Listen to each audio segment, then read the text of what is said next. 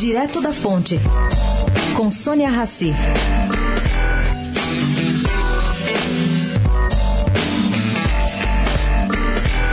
Surge mais uma rodada de falação sobre tributar os fundos exclusivos de investimento.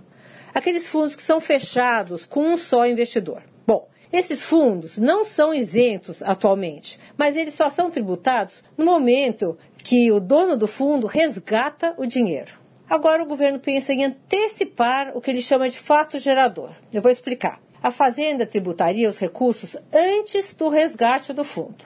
Depois, quando o cotista for realmente tirar o dinheiro, a Receita Federal faz uma matemática, desconta e calcula-se a diferença entre o que foi pago o que ainda é devido. Pronto. No fundo, gente, trata-se de uma antecipação de imposto, que na realidade não faz tanta diferença assim para o poupador, mas fará uma bruta diferença para a arrecadação da Receita Federal. Sônia Raci, direto da fonte, para a Rádio Eldorado.